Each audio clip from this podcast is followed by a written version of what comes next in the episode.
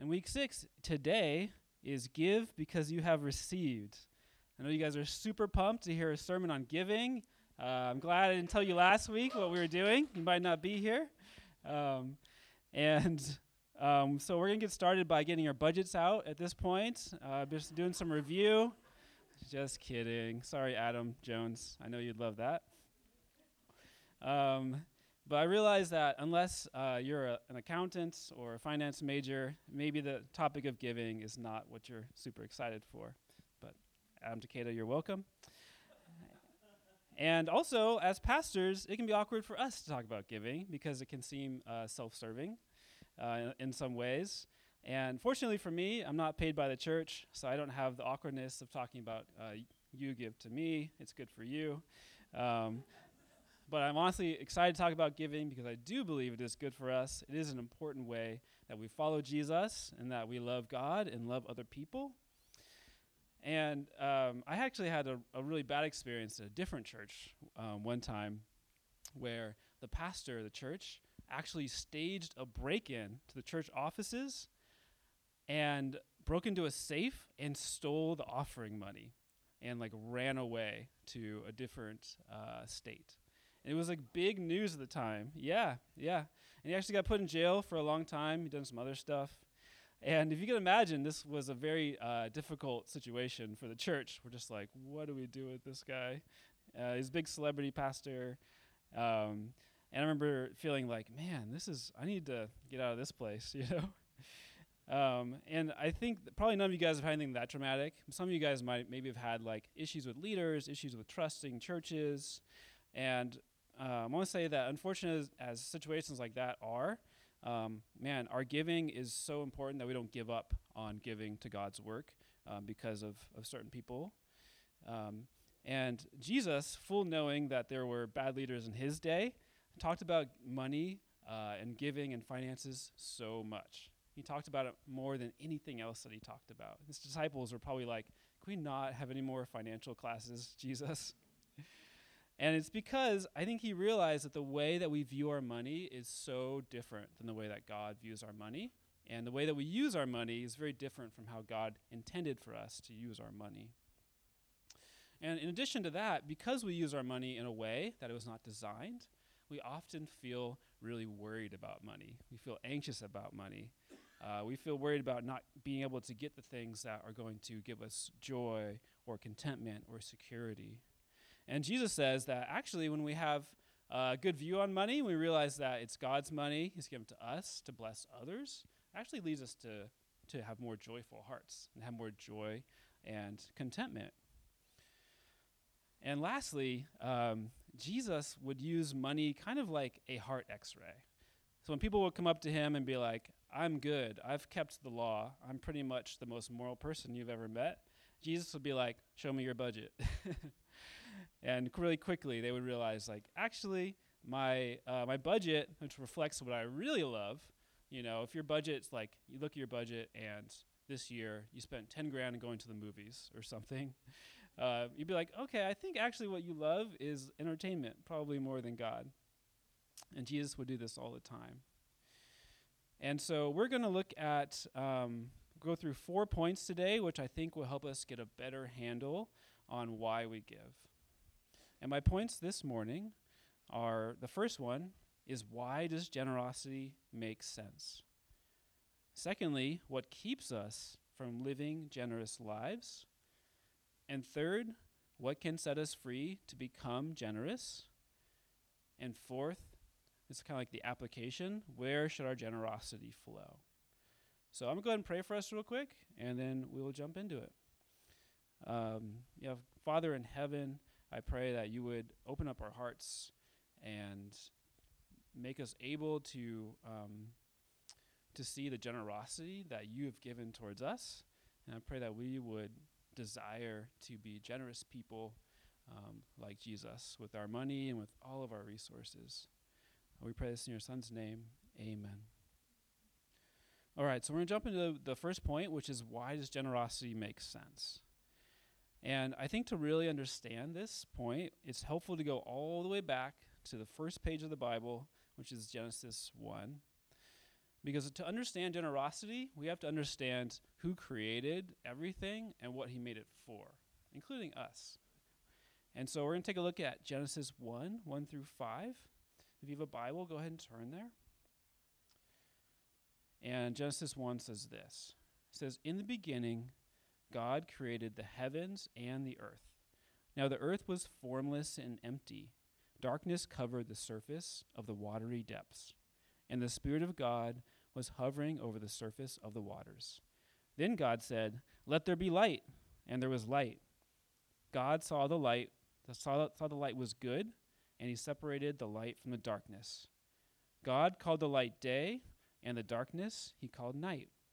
There was an evening, and there was a morning, one day. So, this is a very famous passage of God creating something like light, which we all take for granted every day. no, none of us are thinking, like, oh man, I'm so glad that, that it's not eternally dark today. And then, after creating something uh, that we take for granted, it's like light, He created the sky, and He created uh, water and dry land on the third day. He created stars and planets. He created sea life and birds. And then on the sixth day, he created all of us. And then I really want, we're going to take a look at um, verses 27 and 31 because it makes really clear that he actually gave all these other things that he created to people, to us, the whole universe. He's like, this is for you guys, which is crazy. It says uh, in verse 27 So God created man in his own image, man and woman, and he created him in the image of God. He created them male and female. God blessed them and said to them, This is the first thing he does. He makes them, blesses them. He says, Be fruitful, multiply, fill the earth, and subdue it. Rule over the fish of the sea, the birds of the sky, and every creature that crawls on the earth. God said, God also said, Look, I have given you every seed bearing plant on the surface of the entire earth. So I've given this to you. And every tree uh, whose fruit contains seed, this will be food for you, for all the wildlife of the earth, for every bird of the sky, and for every creature that crawls on the earth. Everything having the breath of life in it, I have given every green plant for food. And it was so. God saw all that he had made, and indeed it was very good. Evening came, and then morning came, the sixth day. And so we see in the very beginning that God created everything. So he actually owns everything, but then he created people in his image to essentially do what he did. He's like, hey, go create more people and make things to bless them with, all right? And so Adam and Eve, pretty much, they were living their best life. These guys, they're living in paradise. Uh, essentially, is like Torrey Pines on steroids they're hanging out. They they have their dream jobs. Their bosses actually get them. There's like no paperwork. There's no awful reports you have to do. Uh, their job description was yeah making babies and creating great culture like music and cities, breakfast tacos, uh, steak. No, they didn't eat animals at that time actually. So maybe like all vegetarian food, but the best vegetarian food you've ever had in your life. There's no drama, there's no jealousy. They have a perfect marriage, they have a perfect relationship with God. They're perfectly happy. They literally have everything that they need. And um, like us, this did not last forever. This paradise did not last forever. And so I'm going to jump into the second point, which is what keeps us from living generous lives. Because as we consider Adam and Eve and what happened with their fall, we can actually make a really close parallel to what happens with us um, in, in our generosity. So Adam and Eve had everything. They should be excited to be satisfied, excited to give and take care of other people. But they began uh, to start to think, hey, you know, maybe actually there's more. Because God had told them, hey, you can have everything except for this one tree with this one fruit. Don't eat it or you're going to die. Okay? And one day, uh, Satan the snake, as they call him, kind of comes over and says, like, "Hey, you guys actually should have should go eat that fruit." And then all of a sudden, it's like the whole garden that they have becomes meaningless in a way, begin to just take it for granted, and begin to focus on, fixate on this one thing they think, man, if I could just have that, then I'll be happy. I think this is exactly what we do all the time. We forget about all the people and the relationships and the things that God owns and He's given to us for free, and begin to think, man, if I could just have this one thing, then I will be happy. It's so easy for us to forget that God created um, even like our skills and our minds and the raw materials that we use to, to get the things that we have. And we should be so thankful for them. But rather, we start to think, man, if I could just have um, a house or um, if I could just go shopping and buy this thing, then I'll be happy. And for me, I think even as a kid, I loved like saving things and like counting the things that I saved. My mom tells me a story that um, one Christmas, she found me like putting these like Christmas cookies we used to make in this box with other Christmas cookies from like years of years ago that I'd been keeping and saving just in case I really needed a cookie at some time. But I, I was so good at, at saving and uh, denying eating them that they just sat there and got rotten, essentially. She's like, I'm throwing these away. and so um, for me, and maybe for some of you guys, you tend to uh, desire to save more than you desire to, to spend and buy stuff. And culturally, that's more okay, right? It's like if you go and look at read a financial book, there's like save, save, save, retire, retire, retire. But actually, in God's mind, what you save is just another possession. What He looks at is like, are you being generous? Are you giving to others? Or are you not? Are you spending on stuff? Or are you saving everything? And maybe um, maybe you're not like me. You're not like a weird. I love to like save. It's hard for me to spend money on fun stuff. That's like really weird. I know. Uh, maybe for you guys, it's like, yeah, you want to go on that vacation or eat the coolest restaurant uh, or have the best furniture. So people come over and like, you have the best furniture. I love this. Or maybe you're like so happy with your iPhone until you see your friend's iPhone 11 Max and you're like, it has three cameras. Mine only has two. I never knew I needed three cameras, but now I know I need three cameras. And so you get it, and then you're like, wait, it has three cameras, has AI, but it has no headphone jack. So now I need the AirPods, I need to get those for Christmas. And after I get those, I realize, man, my budget is completely blown. And actually, I can't give money to the church because I don't have any left. And all I do is spend money on things that I actually needed. You know, none of these things are wants, these are all needs. And so I, I, think we all tend to do this. We, yeah, we see things people have. We feel like we should have them as well. If we don't have them, we're not going to be happy. We get them, and then we, we up our standard of living, so we never actually quite have enough money to buy what we want. And we go into debt this way as well. And I want to say that, man, wanting these things isn't wrong. I'm not pushing us towards asceticism or it's called the poverty gospel, which is like not having things makes you good. No, that's not that's not the case either.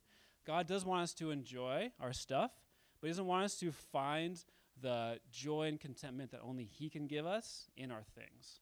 Does that make sense? Or in our savings. We can't find even security in those things. We can only find them in him because that's what he built us for. Um, the author Paul Tripp, he puts it this way. This is a really helpful quote he says, uh, We don't seem to realize how much of our time and energy is spent gaining, maintaining, protecting, repairing, and enjoying the physical stuff of this earth. We don't seem to grasp how many hopes and dreams, sadnesses and disappointments are attached to money and things. We fail to see how much we struggle with greed, entitlement, envy, and covetousness, which is like wanting other people's stuff. We don't see how much a lack of money or a desired thing causes us to doubt the goodness of God.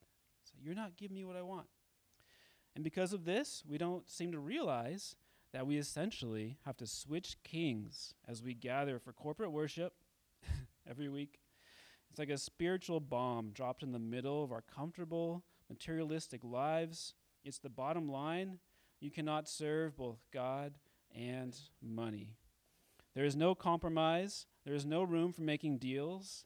the exclusivity of Christ's statement should be a source of conviction for us all. It surely gives me pause even as I write these words.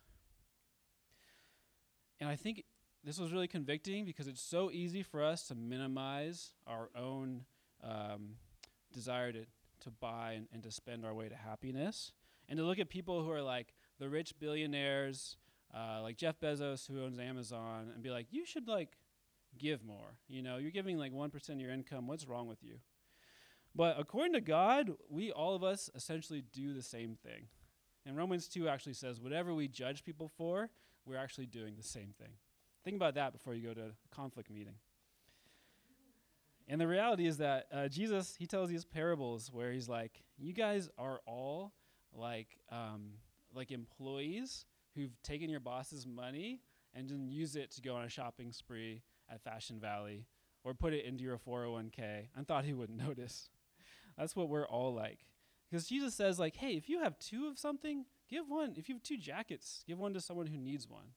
And so I think whatever um, whatever amount God has entrusted us with, with that amount we're called to give and to ca- take care of others. And so, like a, a good boss or a good judge, God's not just letting us get off for this. I think when it's our own things, we're like, you just let it slide, right, God? But when we look at somebody like that pastor that ripped off the church, we're like, judge that guy, you know? It's like, all right, go to, this guy's going to jail. Thank God. With us, we're like, no, it's okay. I'm actually pretty good. And so we essentially have this debt. The Bible says that we have this, um, we're spiritually bankrupt. We have this debt to God that we are not able to pay on our own. It's so big. And this debt has separated us from God because He is perfect and He is a judge and He is generous. And He's created us to show people what He's like, and we've done that very badly. Generosity is not something people are thinking about when they're like, oh, the church, they're so generous. They're just giving me money all the time, unfortunately. And so, one of the things I think we try to do to fix this problem is we're like, okay, so what does it have to give? And people would come up to ask Jesus this all the time, and people ask me this all the time. They're like, what percentage am I sp- supposed to give? And there's this story about this guy who comes up to Jesus, this rich man. He's like, what must I do to inherit eternal life? Jesus, what, what must thou do? He's speaking King James English. and Jesus is like, oh, just follow the rules. He's like, I've done that since I was born. Uh, which is not true if you've ever seen any kids. and then Jesus says, oh, well, there's one other thing. Just give away everything you have to the poor, and then you'll be perfect. And he's like, he just walks away grieved. He just can't do it because he loves this stuff too much. And so the answer to Jesus' question, answer Jesus gives the question of like, how much do I have to give to be good is everything. 100%. Todos. All right.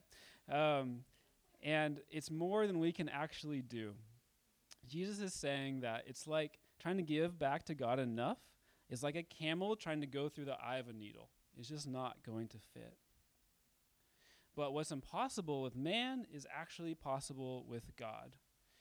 So we're going to look at um, my third point, which is what can set us free to become generous people. We're going to look at uh, Colossians 2:13, which deals with this exact problem of us having a debt to God that we cannot pay. It says, "And when you were dead in your trespasses and in the uncircumcision of your flesh." So essentially, you were like dead to God, unable to do anything uh, good. He made you alive. Jesus made you alive with him and forgave us all our trespasses. He erased the certificate of debt with its obligations that was against us and opposed to us, and has taken it away, nailing it to the cross. And so, if your faith is in Jesus, he has actually erased your debt. You can't give enough to be good, and you actually are under no obligation to give to be good anymore. You now have the record of Jesus. If any of you guys have ever like bought a car or a house, you know that you get this like loan doc telling you how much you owe and how you have to pay it for X number of years. And it's kind of an awful thing to have, and people have like parties when they burn them or, or they pay them off, right? Or you pay off your credit card, credit card bill. And essentially, Jesus is saying that when he died on the cross, his blood paid that debt. And he left that certificate hanging there on the cross. And so this is such, such good news for us if you have your faith in Jesus. And so we actually aren't under, under obligation to like give 10% anymore like they were in the Old Testament because Jesus gave everything.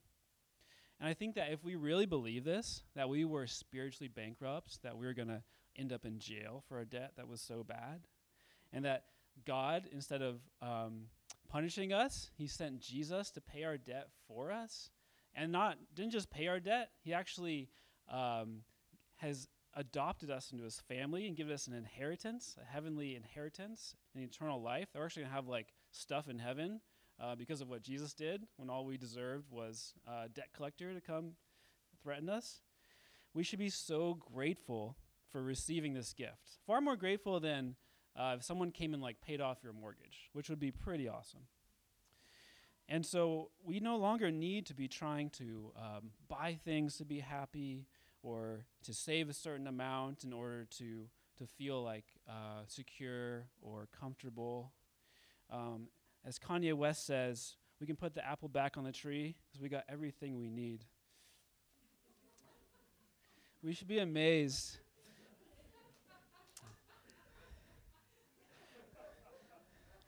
When Jesus approached the uh, the tax collector Zacchaeus, you guys remember how he reacted?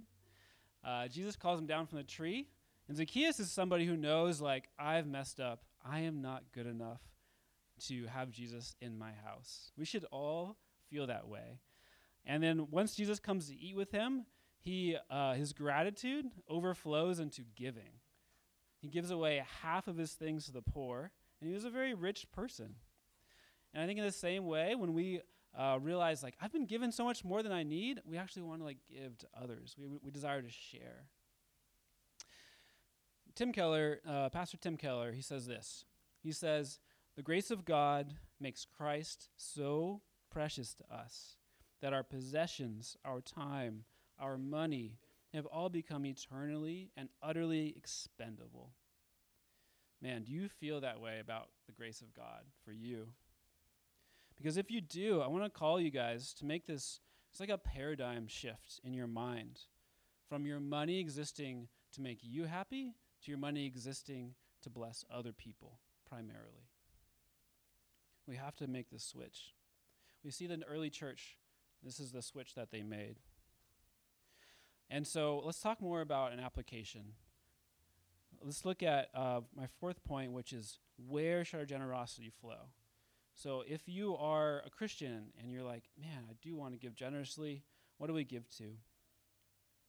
Well, in the New Testament, we see three key areas that people started giving to out of the overflow of God's generosity to them. So these three things that people gave to, and that actually our church budget primarily gives to as well, is these three local gospel ministry, which is kind of the primary one, external gospel projects, and gospel community needs. So, this first one, local gospel ministry. This is essentially what we're doing right now. Let's read, um, to get an idea about this, let's read 1 Timothy 5:17 and 18. This is Paul writing to, to Timothy. He says, Let the elders who rule well be considered worthy of double honor, especially those who labor in preaching and teaching. For the scripture says, You shall not muzzle an ox when it treads out the grain, and the laborer deserves his wages. And so this is one of those verses that's really awkward for pastors to teach on, especially paid pastors. Um, but I think that I always want to um, kind of remind you guys like so much of what um, we love about the church comes from supporting paid elders, paid pastors to do ministry. Because when we have pastors who are able to uh, to minister to us, they are freed up to create so many cool cultures in the church that we enjoy. You probably have lots of great relationships in this church with people that maybe they, you, they're better relationships than you experience anywhere else. And part of that is because of the gospel centered culture of the church. Um, maybe you've enjoyed an amazing uh, gospel community that's been life changing for you. I definitely have. Maybe you built great relationships there, maybe even marriages, but no promises on that. Hopefully, um, you've been built up by the Sunday teaching and um, you've, been grow- you've been grown through uh, being equipped to make disciples. Hopefully, you, uh, you've grown through worshiping God on Sunday mornings. Um, and also, something else too is that we pastors focus a lot on pastoral care, on meeting with people, um, whether it's uh, hard times or just there's different things that they need to grow in. And th- there has been like a lot of um, urgently painful situations that um, pastors have dealt with here that like could really wreck the church. Honestly, that a lot of you guys just don't even have to hear about or have to deal with, um, because when you have like competent pastoral leaders, then um, those things get taken care of in a lot more healthy of a way than they would otherwise. And so, also, if you want to learn more about um, the budget of Restored Church, which is pretty simple, we're going to be walking through it at the membership night. So, go to membership night, February 16th, and um, we're always happy to talk more about that or, or go over it with you guys in person as well. And secondly, um, in addition to uh, paid elders and local ministry, we also have external gospel projects. So if you've been around uh, much, you know that we every year we take a big offering for what's called Give Love, which is such a cool thing. And it's like we collect an offering and then we give it to some kind of project that's outside of the church for s- to fund some kind of need. And actually, I wrote out a list of all the different things we've given money to, which is pretty exciting. So the first year, when we were back at Adams Elementary School, we raised ten thousand dollars to buy toys for the kids at that school, which is so cool. Especially for a first year church plant, like way to go, you guys. By the way, like there's a lot of generosity happening in this church, and so I'm just kind of affirming that right now. Um, secondly, we've given we gave twenty thousand um, dollars, half of it to South Bay, half of it to Zoe International to fight sex trafficking. That was the, the second year, and we, we planted Restored South Bay.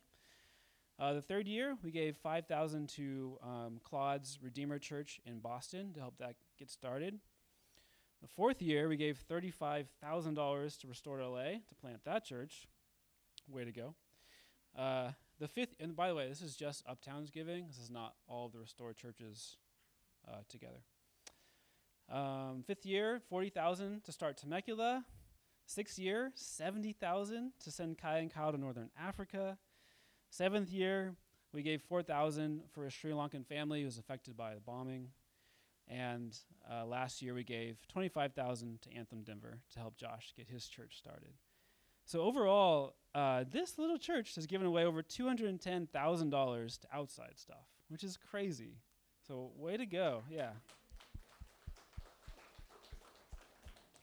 And we have like a really, really exciting project also coming up this year um, that I wish I had time to tell you about, but you have to go to membership night to, to hear about what we're doing.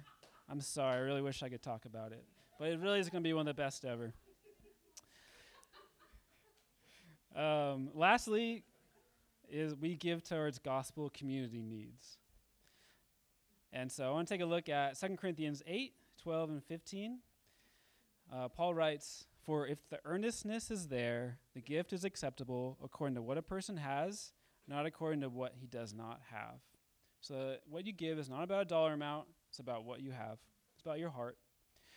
It's, it's not that there should be relief for others and hardship for you, it's a question of equality. At the present time, your surplus is available for their need, so that their abundance may in turn meet your need, in order that there may be equality. As it is written, the person who had much did not have too much, and the person who had little did not have too little. And so Paul is saying here that if there's someone uh, in your gospel community or in the church and you see a need and you have something that could fill that need, it's like take the initiative to like help that person out. It's like when I see my kids and one of them has like two toys and the other is zero. I'm like, hey, you should share. And you could like play together. It's way more fun for everybody. And I've actually this this last round in my gospel community, um, uh, Nicole um, Nicole Molyneux and Danielle, they realized they were talking to Sam Brown, and Sam's like, "Yeah, our car just broke. It sucks. We're like, we don't know how we're gonna take our kids to school." And like, actually, like we have two cars, and we don't really need one of them. So, could we give you our car? Which is such a crazy thing that doesn't really happen outside of the church family. But it makes sense. If this is really is your family and God's given you stuff to bless others with, that should be like something that we want to do. Uh, and we've seen people in gospel communities paying off each other's debt. We've seen people buying groceries, paying for therapy, medical bills, people staying in each other's houses. And this really um, should be like um, like Adam was saying, it should be a witness to the world. And people are like, "What? Someone's letting you stay at their house for free? They're they're buying you like a bicycle or car. That sh- should be like really confusing to people. And also, more than just celebrating or more than just covering needs, we all should be celebrating together and having fun, right? It's like a lot of what Jesus did was enjoying good things with people. So instead of like just spending money on things for us to enjoy, I think spending money on like celebrating people's birthdays or really like upping the ante on GC dinner and parties and stuff like that is like a really good use actually of, of funds to celebrate what God has done, to celebrate the gospel. And sometimes when there's needs that are beyond what a GC can cover, like if someone has some wild medical bill or an ongoing thing, uh, the GC leaders will talk also to the church, talk to the elders, and we have a benevolence fund that we use to meet people's needs as well. And actually, just in January, um, the church uh, used over $4,000 to support people's needs because um, we had a lot of emergency stuff come up that people really needed help with. And so that's another cool way that we get to care for each other. And actually, I think it'd be cool to have like a little bit of audience participation. And I want you to think for a second about if uh, if somebody or the church itself, somebody in the church or the church has given you uh, money or a possession that you could use, or uh, has let you stay with them for free. Um, I think it'd be really cool just to honor God by like sh- standing up to in a second, um, just to tell God like, man, I'm so grateful for what you've done here through these people, and I want to encourage people to like keep doing the same thing and see like what God has done. And so I would love for it if you could just stand up real quick if the church has given you something, um, financial or, or whatever. I'd love to just pray for you. So, anybody? Few people? All right. It's so cool. This is like a third of the people. Um, I, would love to pray for you guys real quick. Um, man, Jesus, I'm so grateful um, just for the generosity that you have brought about um, for these people that don't just receive, but like give and given to each other and have given um, to the church. And I'm so grateful that you really don't leave us as orphans, but you actually love us through um, the members of this church and you take care of us tangibly. God, we appreciate you so much. Amen. Thanks so much, you guys. You can sit down. And so, in closing, I want to encourage you guys to use whatever it is that God has given you to lavishly bless the people around you. Because this is the pattern that Jesus set out for us. He was rich, but he came poor so that while so that us in our poverty could become rich. And so I want to actually um, pose two questions to you as we close. The first one is Is your generosity sacrificial? In that, does it reflect the sacrificial love of Jesus? And secondly, do you save way more than you give each month? Or are you spending more on things that are trivial than you give each month? And so I'd love for us to kind of think about that as we as we um, worship God. And also, um, we have communion available on the sides. If you're a follower of Jesus and you want to celebrate what Jesus has done for you in redeeming you and paying your debt, then um, please come up and take communion. So, thank you.